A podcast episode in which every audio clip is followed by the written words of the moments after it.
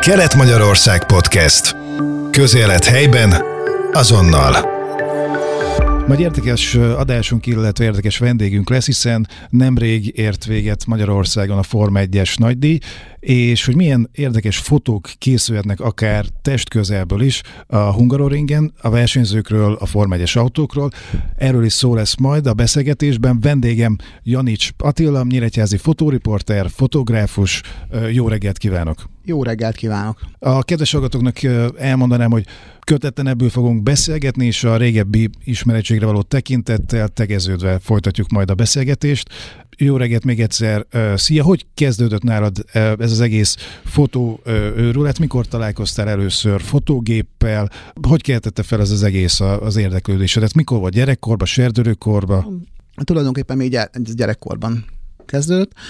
Még javában NSK és NDK volt Németország, és ugye egyébként én nagykároly születésű vagyok, és ott a helyi gimnázium, a Korányi Frigyes gimnáziumban voltak ugye vendégtanárok a két anyelvű gimnázium apropóján, és volt egy, azt hiszem, hogy matek-fizika szakos tanár, aki rendszeresen fotózott, és engem ugye elkezdett az érdekelni, és akkor a szüleim azt mondták, hogy na, akkor vásároljunk már egy rendesebb gépet a családnak.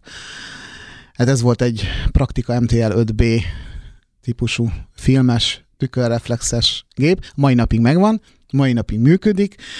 Tulajdonképpen így kezdődött ez az egész. Elmentünk egy osztálykirándulásra, azt hiszem 10 éves voltam egész pontosan, amikor az első fekete-fehér Fortepan filmet befűztük, és hazamentem, és azt mondta ez a tanár úra, egyébként Wilhelm Bartlülnek hívták, hogy ezek ugye 36-ból azt mondta, hogy durván olyan, az ugye az egyharmad az úgy értékelhető, úgy egész jól sikerült, adott egy kis bátorítást, hogy elkezdjek egy kicsit ezzel komolyabban foglalkozni.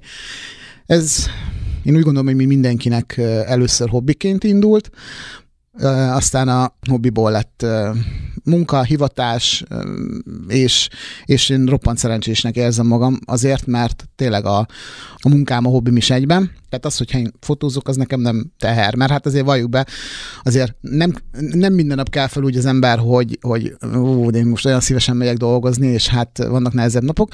Azért a fotózással ez így teljesen ellentétes, mert teljesen mindegy, hogy mit kell fotózni. Persze vannak kedvenc témák, mint ahogy mondtad, a többek között a Forma 1, az autósport, de egyébként fotózok mindent nagyon szívesen. Emlékszel egyébként még az első fotóidra? Ez volt egyébként ez a kiránduláson készültek az első fotók, az első olyan fotódra mondjuk, amit készítettél, és akkor már kezedbe is vehetted. Az például mi volt, illetve mikor jött el az a pont, amikor már úgy érezted, hogy igen, nekem ez van tehetségem. Tulajdonképpen ez, amikor gimnáziumi éveimet elkezdtem, akkor kezdtem el vele rendszeresebben foglalkozni. Ugye akkor még nem volt ennyire horroráron a nyersanyag, vagy a film, mint például most, mert a mai napig lehet egyébként filmet kapni, csak hát nagyon, nagyon sokba kerül, és én azt mondom, hogy szerintem egy olyan jó pár tekercs filmet el kellett ahhoz fotózni, hogy azt mondjam, hogy na, most már végre nekem is tetszik, amit csinálok, és onnantól kezdve meg már csak ugye úgymond csiszolni kellett azt a bizonyos gyémántot, hogy az olyan legyen, amilyen, és tehát azért ez hosszú idő, évek, lemondás, időben, hát az anyagiakról ne is beszéljünk, hogy ez milyen áldozatokat kíván az embertől, ha jól akarja csinálni.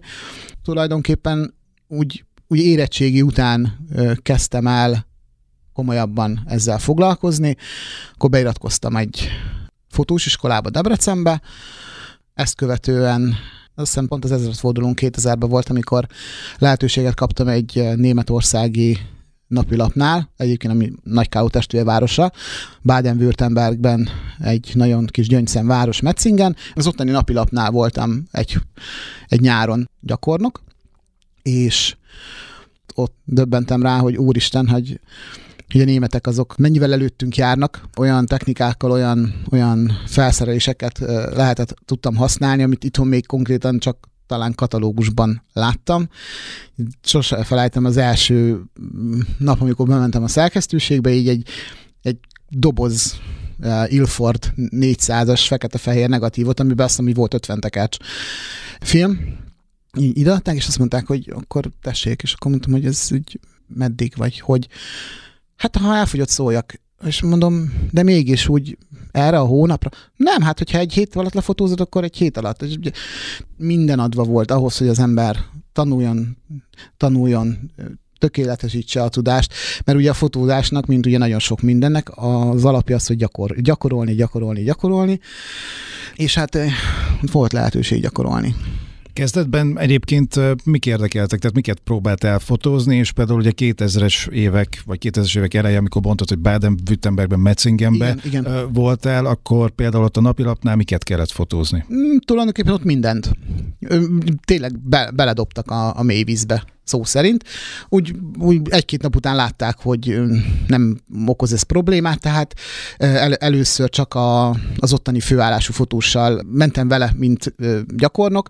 Tehát vittem a táskáját, adj egy objektívet, odaadtam, tehát figyeltem, hogy mit csinál, és utána meg látták, hogy hát megy ez nekem, akkor nyugodtan bízzunk rá olyan feladatokat, hogy mentem hétvégén fesztiválokra, pont akkor volt a színházi napok Metzingenben, előadásokat fotóztam, volt egy egészen véletlen, ugye szemtanő voltam egy könnyebb, hála Istennek, könnyebb balesetnek a városba, nálam volt a gép, elővettem, fotóztam, tehát úgy törekedtem arra, hogy megelégedjenek velem, és azt mondják, hogy hát nem csak az idejüket pazarolja az ember, hanem hozzátesz értéket a napilapnak a mindennapi működéséhez. Nem tudom, egyébként ez a Metzingen ott egy ilyen dimbes, dombos, hát nem tudom, város volt, vagy inkább ilyen falu volt. Csak maga Metzingen akkor kb. Nagykáló, nem inkább azt mondom, mint egy Nyírbátor,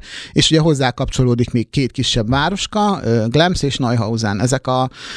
Ezek ugye egybe vannak épülve, egyébként ezek hegyvidéki területen fekszik, nagy büszkeségük a Weinberg, a borhegy, nagyon büszkék a borukra, nagyon nagy a borkultúrájuk, úgyhogy nagyon érdekes, hogy a bormúzeumban voltak folyamatosan ünnepségek, már ugye kezdődött akkor a szüretnek az előkészülete, tehát ilyesmiket is kellett fotózni, szóval...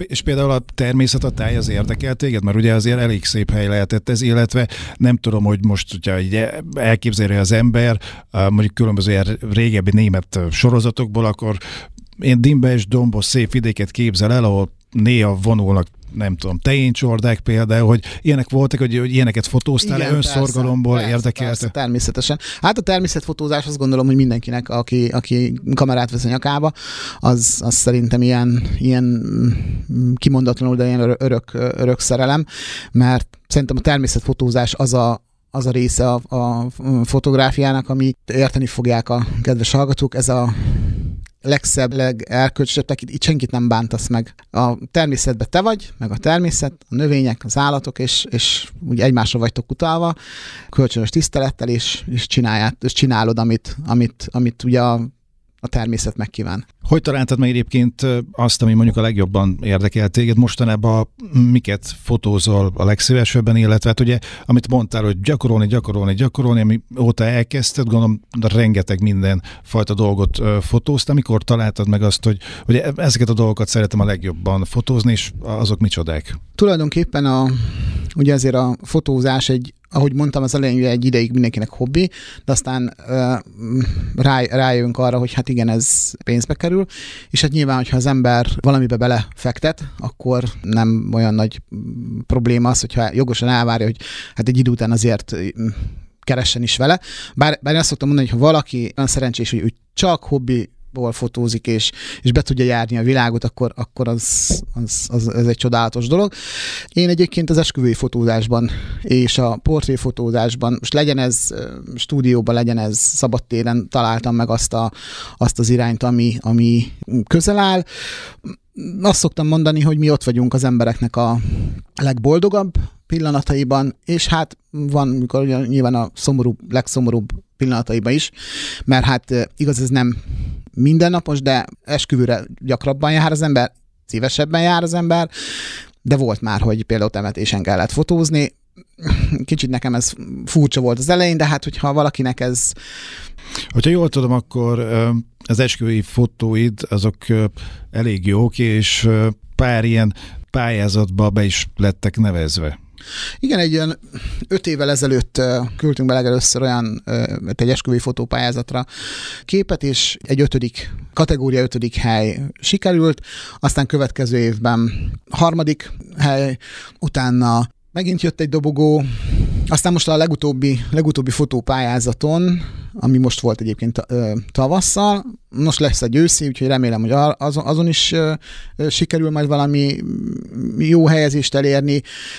Most ezen a legutóbbin például a közönségdíjas képek között mind a 2. helyet hoztam el.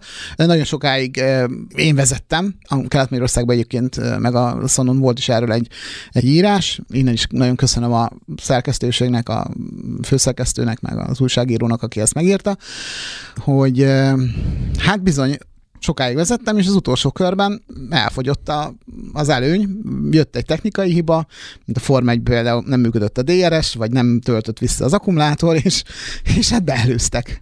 Na de hát ez ilyen. Majd jövőre meg lesz az a bizonyos arany is. Bár az én kedves keresztlányom azt mondta, akinek egyébként most lesz az esküvője szeptember 8-án, hogy Attilám, nekünk akkor is te vagy az arany. Úgyhogy az olyan kedves volt tőle. Úgyhogy nem, megkérdezték, hogy csalódott vagy. Hát nyilván egy picit csalódott volt az ember, mert mindenki ugye szeret fent a dobogó legtetején ünnepelni, locsolni a pezsgőt, vagy ugye eltörni a másiknak a herenti porcelányát, ha már a Forma 1-ről is fogunk beszélni. De nem voltam szomorú. Gratuláltam a fotós kollégának, aki nyert, és mondtam, hogy majd legközelebb. Egyébként hallgatóknak így rádión keresztül szemléltetve elég nehéz ugye az, hogy mondjuk az milyen fotó volt, de úgy nagyjából így le tudod írni nekünk, amivel ugye első voltál végig, aztán utána lettél végül második, hogy ez milyen fajta esküvői fotó volt, ki volt rajta, vagy kik voltak rajta, vagy milyen szituációban volt, illetve az esküvői fotózás az mennyire nehéz, és mikre kell nagyon-nagyon figyelni. Budapesten készült a kép, egy elég mindenki által ismert esküvői fotós helyszínen, a Halászbástyán, a hajnali órákban. Ugye akkor jó a fény, akkor nincs még nagy forgalom. A fényviszonyok akkor a legjobbak, és egy nagyon kedves ismerősöm, a mennyasszonynak, én fotóztam még a tablóképét, azt hiszem, korábban, és Panna úgy döntött, hogy akkor az esküvői fotóit is ránk bízza.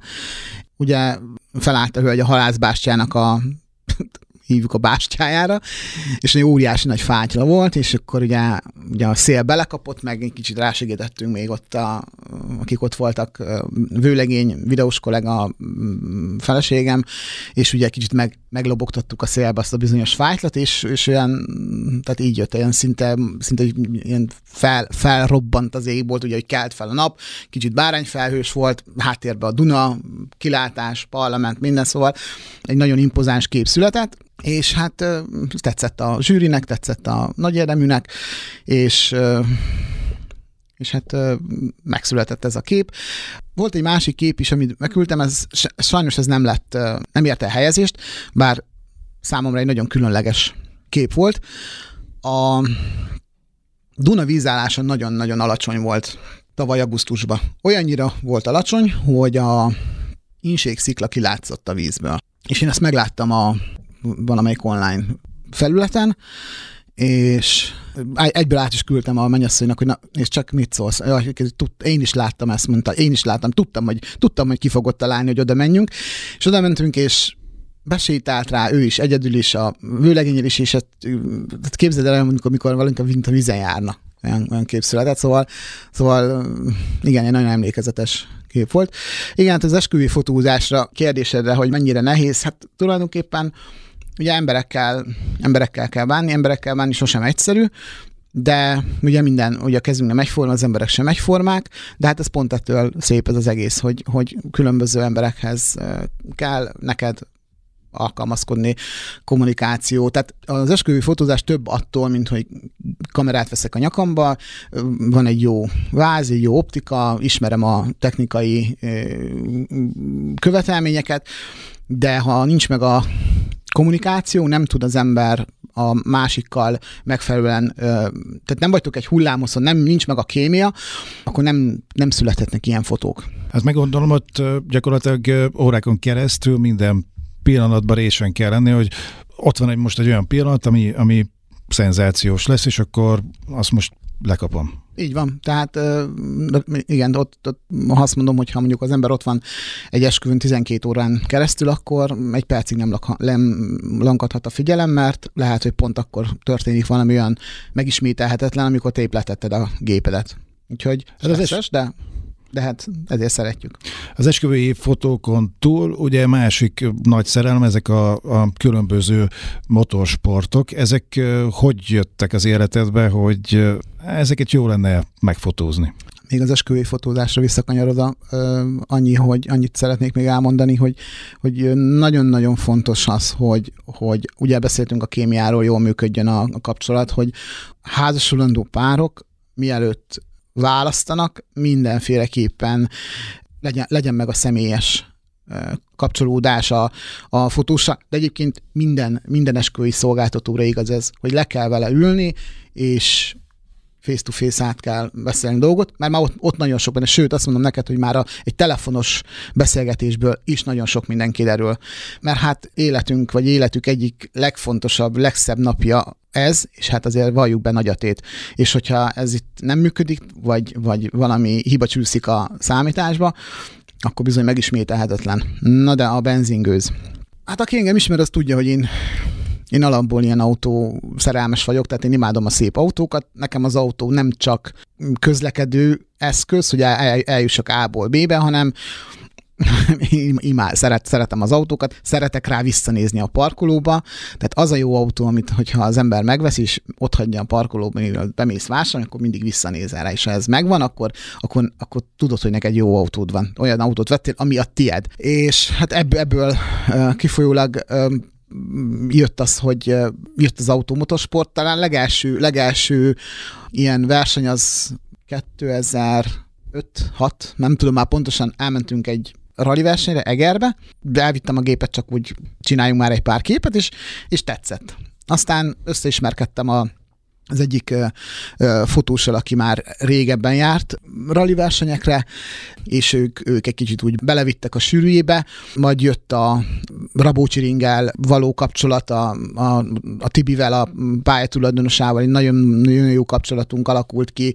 Ugye akkor még ő is versenyzett, és én akkor megkerestem a Tibit, hogy fiákem, van egy pár jó képem rólad, szívesen elküldeném ez neked, és neki szimpatikus volt, hogy én könyökölve mentem oda, hogy figyelj már, itt van 5 kép, vedd már meg, mert ez eladó, hanem itt van, és értékelt ezt a gesztust, és így szépen kialakult ez a kapcsolat, barátság, és én nagyon sokáig a pályának voltam például a hivatalos fotósa, tehát nekem nem volt se húsvét, se pünkösd, semmi, tehát menni kellett hol esőbe, hol 40 fok melegbe, szóval, de szerettem, mert szerettem az autósportot, meg az autókat, és hát ugye most a legfrissebb élmény, ami mondhatnám, hogy nem friss, de hát valahányszor az ember mondjuk Forma 1-es futamra ellátogat, azért az mindig egy friss élmény. Még mielőtt ráterünk erre, csak egy gyors kérdés, hogy hogyha jól tudom, akkor már többször is voltál a Hungaroringen, Magyaródon, Forma 1-es futamon, de például most, 2023-ban, hogy működik ez például? Tehát egy fotós hogy kerülhet be oda, akreditáltatnia kell magát, vagy hogy ez az egész folyamat hogy működik? Én legelőször 2017-ben voltam, mint hivatalos akreditált fotós a Forma 1-en. Akkor is, mint most is legutóbb, a Kelet-Magyarország jó voltából tudtam részt venni a futamon. Természetesen a legelső alkalom sokkal nehezebb volt, mert tényleg csak az embernek azt nem kérdezték meg, kicsit túlzásról éppen mit reggeliztél. Tehát azért lecsekkolják az embert, hogy hol dolgozik, mit csinál, bekerülni ebbe a nagyon-nagyon szűk szegmensbe borzasztóan nehéz, kikerülni annál könnyebb.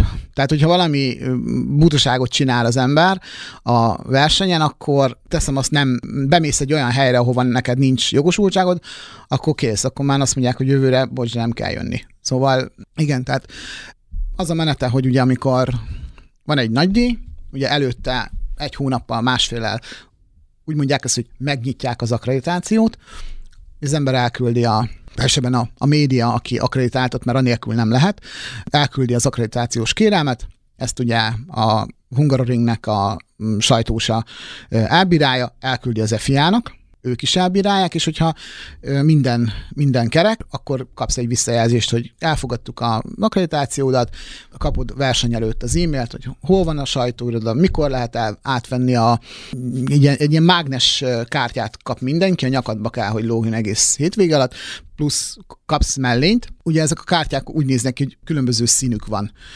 Nem úgy van az, hogy bemegy mondjuk 20 fotós, vagy 30, és az a 30 fotós mehet bárhova, bármikor. Megérkezünk a pályára, fel lehet iratkozni, hát nyilván fel is iratkoztunk arra, hogy egyáltalán, hogyha be a Box utcába bemehess fotózni, illetve a vasárnap a Rajtrácsra bemehessél fotózni. Na most ugye felírod a nevedet, ezt ugye megint az FIA elbírálja, és hát sajnos most a Magyar Nagydíjon egy magyar fotósnak adatott meg az a kiváltság, hogy ő bemehessen a Rajtrácsra, illetve a Moxba, de megint megkérdezhetnék, hogy és nem csalódott? Nem. Majd jövőre engem is, vagy én is megkapom ezt a lehetőséget. Türelem. De hát azon kívül is rengeteg érdekes dolog van egy ilyen futamon. Például ugye említetted, ugye, hogy mondjuk a Rajtnál, a futamon vasárnap ugye nem mehet be mondjuk a Rajtrácshoz, vagy a Box utcába, a pálya különböző részeire ott lehettél például, vagy milyen mozgástered volt? Hát ugye úgy néz ki egy Forma 1-es nap egy fotósnak, hogy megérkezik a pályára. Mert ugye, bocsánat, tehát ugye péntektől vasárnapig tart, és ugye ebben benne van még az F2, F3 is, van, azt hiszem. Van. Ezeken is fotóztál, illetve visszatérve az eredeti kérdésre, tehát hogy milyen mozgástér van, és ugye neked már péntek, nem tudom, reggeltől elkezdődik az egész. Így van. Igen, az F2, F3 meg a Porsche szuperkupa is szokott ilyenkor lenni. Megmondom őszintén, hogy a két szabad edzés, meg az időmérő, meg a köztes idők, azok annyira be voltak osztva, meg leterhelték az embert, hogy nekem olyan túlságosan sok időm, meg bármennyire szeretem az autósportot, meg volt, kedvem sem volt megnézni. Hát nyilván hallottam, hogy mennek, szép volt a hangjuk, de amikor volt egy pici időm, akkor inkább ültem bent a sajtóközpontba, és az ember kicsit pihent, meg feldolgozta a képeket, és küldte át a médiának, hogy ugye ki tudják rakni az online-ra. Úgyhogy olyan is néz ki, hát megérkezünk a pályára, van egy külön út, ahol a médiások, meg a VIP vendégek, meg a csapatok általában bejönnek. Megérkezik az ember, van egy nagy parkolót, le kell tenni az autót, és akkor ilyen shuttle buszokkal felvisznek minket a beléptető kapuhoz, és akkor ott szépen az ember lecuccol, nagyon sok fotós van egy kb. Ilyen szerkesztőség nagyságú helyen, és akkor mindenki megy és teszi a dolgát. Nekem most az volt a nagy szerencsém, nem volt, hanem az a nagy szerencsém, hogy van nekem egy kedves barátom, a Mészáros Sándor, akit szerintem az olvasóknak, meg az online olvasóknak, meg a rádióhallgatóknak nem kell bemutatni. Ő egy olyan újságíró a Forma 1-ben, akinek állandó akkreditációja van. Tehát egész éves akkreditációval rendelkezik, tehát neki nem kell minden versenyről külön-külön engedélyt kérni, ő neki bejárása van tényleg a pályán bárhova. Többek között olyan helyekre vitt magával, mondta pénteken reggel, hogy na figyelj, ezek meg ezek lesznek a feladatok. Voltunk az Alfa Romeo-nak a csapatfőnökénél, a Red Bullnak a csapatfőnökénél, ben voltunk a Forma 1 első emberénél, a Stefano Domenicali-nál, ben voltunk az FIA elnökénél, a Mohamed Bensoudájénél, tehát olyan helyekre jutottam be Sanyival, amiről az, hogy az ember eljut egy Forma 1-es versenyre, az is egy nagy, nagyon nagy dolog, de az, hogy én ehhez a két emberhez, a Domenicalihez, meg az FIA elnökéhez bemehettem, nem egyedüli magyar fotósként, hanem a Hungaroringen egyedüli fotósként én voltam benne náluk a Sanyival. Tehát mondtam is neki, hogy most csak annyit tudok mondani, hogy köszönöm, mert még fel se fogtam ezt az egészet. És ugye... amik egyébként ott készültek, vagy készültek fotók, nem tudom, azokat te fel is használhatod? Természetesen van egy protokoll, mert nyilván mind a két esetben a Domenicalnál és meg a FIA elnökénél is ugye ott volt a sajtósuk, és ugye mielőtt publikálhattuk ezeket a fotókat, azért nyilván ezért nekik ezt meg kellett nézni, hogy mi kerül ki. Úgyhogy, de azt mondták, hogy nagyon rendben volt minden, úgyhogy ez egy nagyon jó visszajelzés volt. És például ilyen nagy emberek, emberileg milyenek? Normálisak voltak? Jó fejek? Hát, nagyon közvetlenek, nagyon barátságosak. Tényleg azt mondja az ember, hogy nem is gondolnám, hogy olyan emberek, akik egy ekkora birodalmat, mert szó szerint ez egy birodalom, irányítanak, hogy mennyire emberségesek. Tehát ők is csak emberek. És azt mondták, például azt mondta az FIA elnöke, hogy ez a sport akkor fog jól működni, hogyha nagyon-nagyon szurkolóbarát lesz. Tehát nyilván kell szabni egy bizonyos határt, hogy meddig engedjük közel a rajongókat, de ha nem engedjük őket közel, akkor nem fognak kilátogatni a pályára. És hát ez egy show. És hát az embereknek kell a show. Ők meg olyan sót csinálnak, hogy le a kalappal. Nem tudom egyébként, hogy versenyzőkkel volt-e szerencsét találkozni. Ugye mondtad, hogy a box utcába oda nem lehetett bemenni, de ők is azért mászkálnak ott a Hungaroring területén. Nem tudom, hogy találkoztál, tudtál-e akár közös fotót csinálni valakivel, és mondjuk ők milyenek? Nagyon sok, hála Istennek, nagyon sok versenyzővel sikerült találkoznom. Volt, akivel még közös fotót is tudtam csinálni.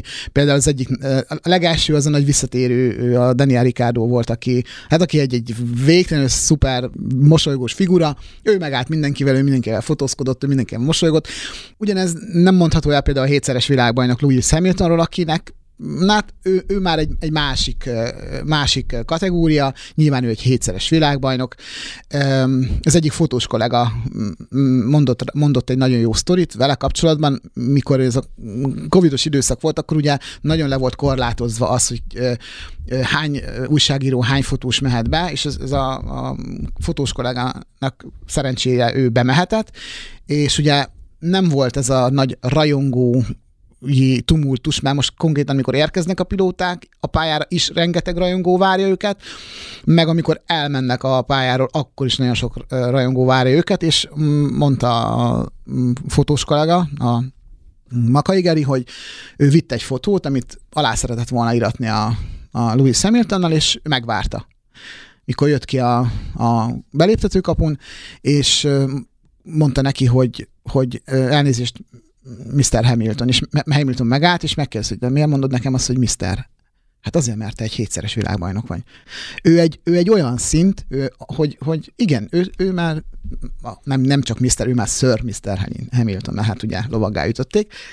De ugyanezt elmondhatom például a Fernando Alonsoról is, akit egyébként mint pilóta zseniális, nagyon-nagyon szeretek én is, viszont ő nem egy ennyire kommunikatív a pedokban, mint például a Daniel Ricciardo, vagy a nem tudom melyik pilótát mondhatnám neked, a Williams pilóta, és ők sokkal nyitottabbak.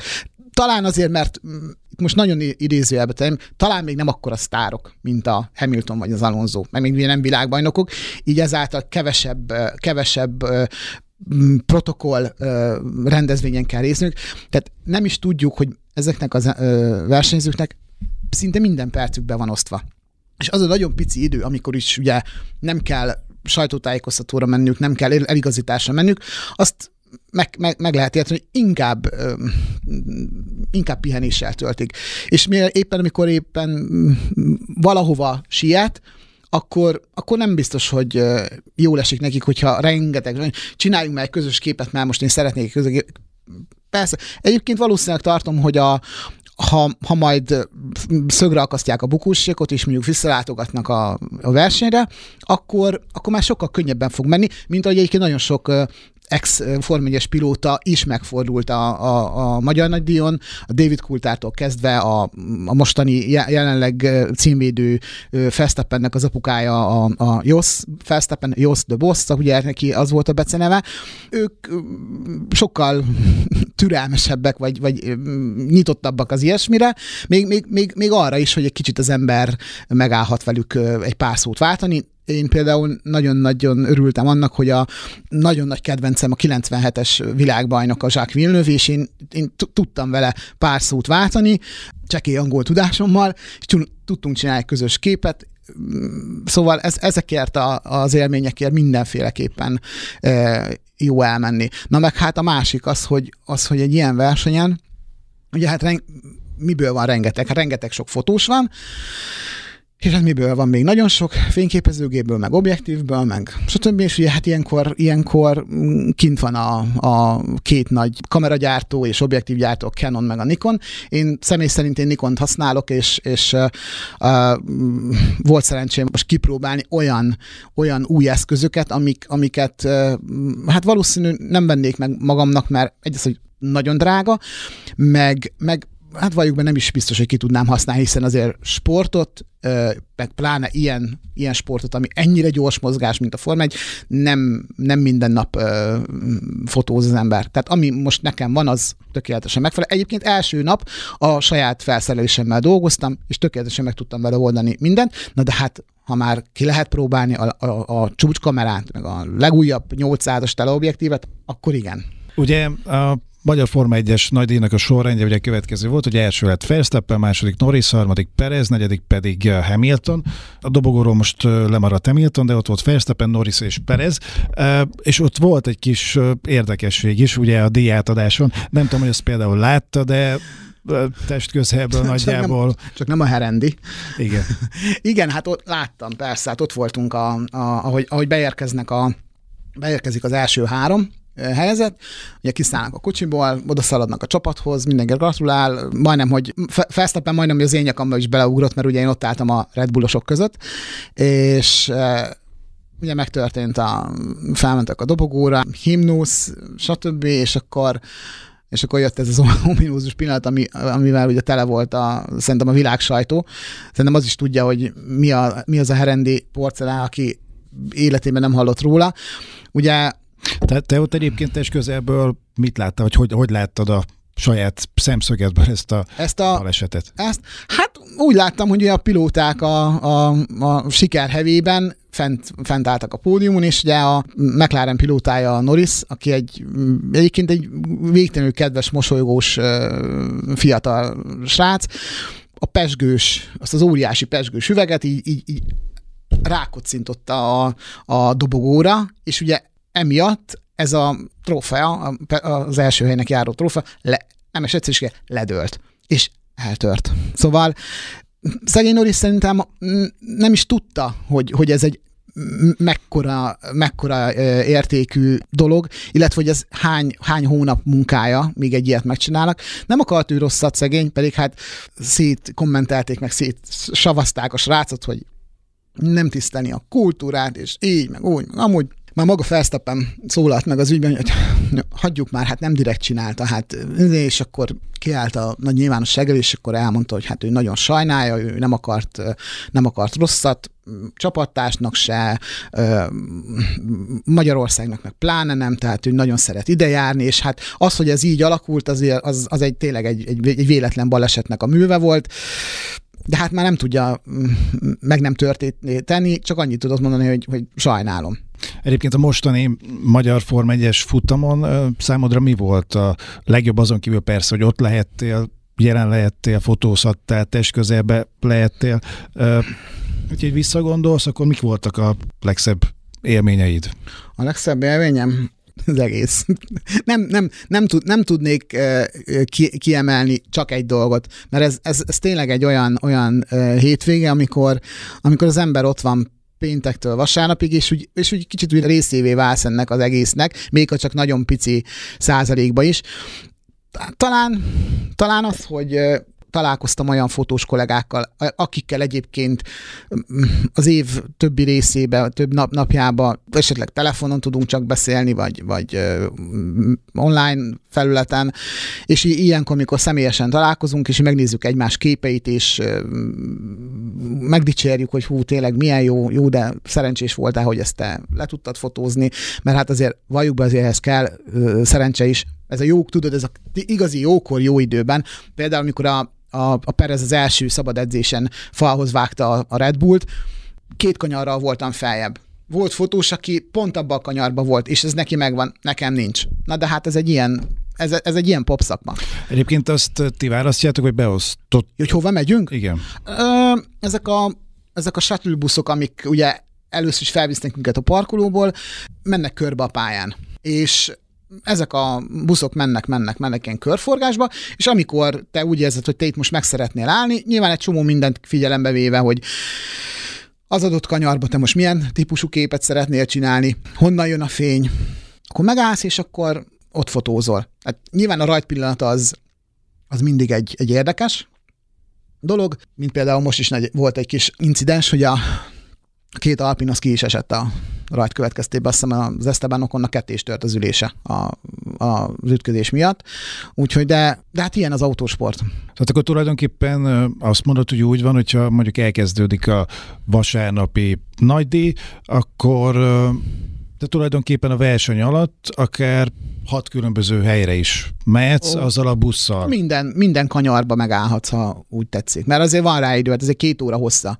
Durván egy ilyen futam, amit ugye 70 körös magyar nagydíj, azért ott végig lehet menni. Nyilván az első kanyar, hogy mikor ugye elrajtolnak, akkor ott az ember azért még ott marad, vagy 3-4 körig, mert akkor még viszonylag egybe van a mezőny, ott azért vannak előzések, meg látja azt az ember már a rajt után, hogy kikivel fog meccselni, és utána viszont tényleg szépen szisztematikusan megy az ember végig, és akkor megfotózza. Nagy kedvenc sok fotósnak például a Sikán, az egy nagyon jó hely, viszonylag ott vannak majdnem, hogy a legközelebb az autók a korláthoz, tehát ott nagyon jó képeket lehet csinálni. Volt a szombati időmérőn például a célegyenes ráfordító kanyarba fotóztam, úgyhogy hátulról az autókat, és rámentek a rázókör, és dobálták a szikrát. Hát az is egy nagyon nagy élmény. Hát meg a hanghatás az. Jó, közel nem olyan már a hang, mint például amikor a V8-as motorok voltak, meg a V10-esek, tehát V12-ről is beszéljünk. Az, hogy halkak, azt azért nem mondanám. De nincs az a fülsiketítő, visító hang, mint korábban. Egyébként sokan nem tudják, hogy volt olyan szerelő, aki halaskárosodás is kapott, mert ugye amikor bement a kerékcserére, az autó is elindult, az bizony, és nem volt nála füldugó, nem rakta be, mert nem volt rá ideje, vagy kiesett, vagy valami, szóval meg volt annak is úgymond az árnyékos oldala, de nyilván rajongói szempontból sokkal nem látványosabb, mert az ember hallgatta a hangját, de például azokat az autókat, ugye a turbóéra előtt, nem lehetett mellettük 2-3-4 méterre megmaradni. Csak füldugóval. Hogyha már a élményekről és az álmokról beszéltünk, akkor végezetül pedig arra lennék kíváncsi, hogy mondjuk külföldi Forma 1-es futamon fotóztál már, hogyha nem, akkor mondjuk, hogyha 3-at mondhatnál, akkor melyik 3 helyszín lenne az álom? Lehet 4. Lehet 4. Hát talán az első a Silverstone, mert onnan indult a leges, ott volt a leges-legelső hivatalosan jegyzett Forma 1-es futam Silverstone-ba. A második, az talán Spa-Francorchamps, illetve hát Monzát azt nem hagyhatja ki az ember, mert hát Monza az autósport fellegvára, tehát az olyan, mint az USA-ban Indianapolis, tehát oda elmenni, és a rajongókat, tehát amennyire az olaszok imádják a Forma 1-et, imádják magát az autósportot, hát az leírhatatlan. Tehát és itt megint kicsit az autók iránti vonzalom és szeretet mondatja ezt velem, de amikor az ember meglát egy olasz autót, meg beleül egy olasz autóba, és most itt nem csak a tűzpiros autóról beszélek, amiben a Leclerc ül, meg a Sainz, teljesen más életérzést ad. És ezzel nem kívánom leszólni a többi márkát, tehát mindegyiknek megvan a maga szépsége, de azért az olasz autó az mindig egy kicsit ugye a versenysportokhoz nagyon közelít hajaz. Szóval igen, tehát Monza az amelyik még nagyon bakancslistás. Ja, Monaco természetesen. Bár véleményem szerint közel 1000 lóerős autókat beengedni utcai pályára, ilyen közel a falhoz, ráadásul úgy, hogy már most lényegesen Lényegesen nagyobbak az autók, tehát méretüket tekintve, hosszabbak, szélesebbek, tehát nem is tudom például a lőszkanyarba, hogy tudnak már elfordulni, de hát megoldják, hát a mérnökök azok zsenik. Igen, nyilván Monaco oldja maga a pályának a fekvése, a kotazűr, az a rengeteg jak, tehát ott azért olyan plusz dolgokat ad hozzá a Forma 1-hez, amit sehol máshol. De hát ezt tudjuk nagyon jó, hogy ez a Monaco, ez a sikerpénz csillogás, és ezt, tehát Monacónak lenni kell. Monacót nem fogják kivenni a versenynaptából, ez biztos. Hát akkor kívánom neked, hogy az álmok azok valóra váljanak. Kedves hallgatóink, az elmúlt percekben vendégem volt Janics Attila, nyíregyházi fotóriporter és fotográfus. Köszönöm szépen, hogy eljöttél hozzánk. Én is nagyon szépen köszönöm, hogy itt láttam, és remélem, hogy jövőre ugyanitt, ugyanakkor hasonló élményekkel tudok majd beszámolni a Forma 1-gyel kapcsolatban. Lehet, hogy már nem csak a Hungaroringről, hanem esetleg egy külföldi pályáról. Kelet-Magyarország Podcast. Közélet helyben, azonnal.